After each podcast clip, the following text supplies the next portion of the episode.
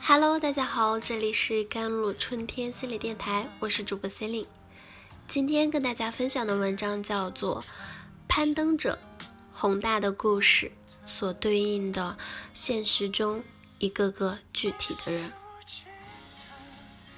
《攀登者》这个电影毫无意外的火爆了，吴京、章子怡、张译、胡歌神仙阵容。大制作，旗鼓相当的对手戏，雪崩、风暴、惊险刺激的场面，震撼是有的，当然也不乏槽点，感情戏啊、配音、剧情设置，影片如何，观众心里自有数。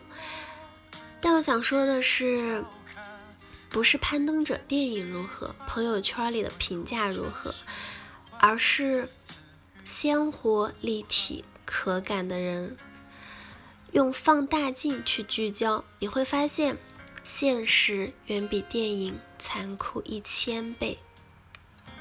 胡歌扮演的阳光原型夏伯渝，是中国第一位通过假肢登上珠峰的残疾人。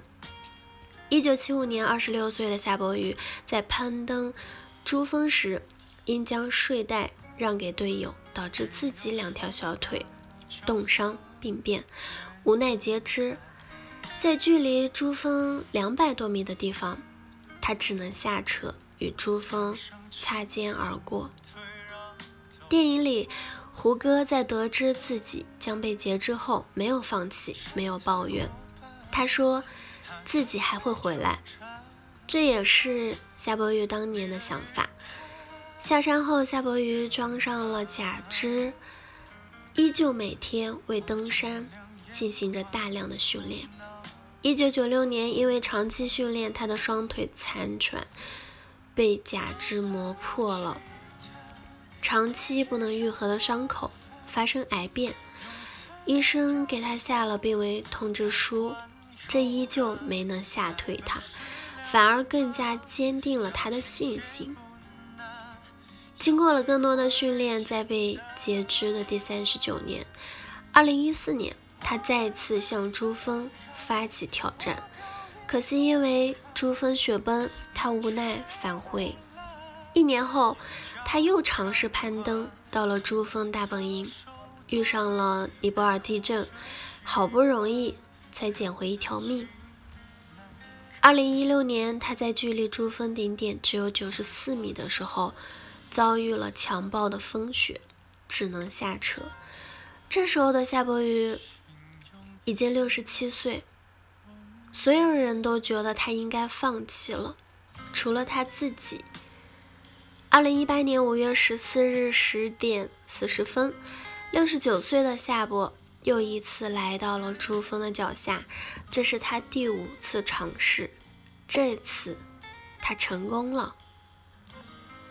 别人问他是什么感受，他只回答：“是珠峰接纳了我，不是我征服了他。”电影中的藏族姑娘黑牡丹，原型是世界上第一个从北坡登上珠峰的女性，叫做潘多。一九五九年初，登山队前来挑战女子登山员的时候，潘多还是农场中的。一名种菜的工人，和屈英华一样，她毫不犹豫地报了名。身为女子，潘多一点儿也不柔弱，她和男队员一样，忍受了高强度的训练、极端恶劣的天气环境，登上了穆什塔格峰、贡格尔久别峰。从贡格尔久别峰返回后的潘多。被迫截去了冻伤的五个脚趾头。一六年后的一九七五年，潘多再次收到了攀登珠峰并担任登山队副队长的邀请。此时，他已经是第三个孩子的母亲，正在哺育着六个月大的女儿，年龄渐长，身体状况大不如从前。之前冻伤的脚趾也旧病复发，可他还是接下了这个担子。好不容易攀登到了珠峰的顶部，他还是要完成一项特殊的任务，进行遥测心电图的实验。零下七十多度，在只有一米多宽的冰雪之上，潘多躺了下去。在这项实验中，被测试的人需要保持静止，寒冷和缺氧让他抑制不住的颤抖。他只能吸一口气，憋住，努力控制身体的抖动。几分钟后，人类第一份位于世界最高处的遥测心电图在这里完成了。为什么要攀登珠峰？有人为了国家责任，有人为了探索梦想。探险家马洛里给出的答案是因为山就在那里。拍攀登者的时候，腿伤还未痊愈的吴京被冻得鼻青脸肿、缺氧生病，一系列的跳摔跪还没好的腿伤又加重了，最后他只能。带上甲板，拄着拐杖继续拍。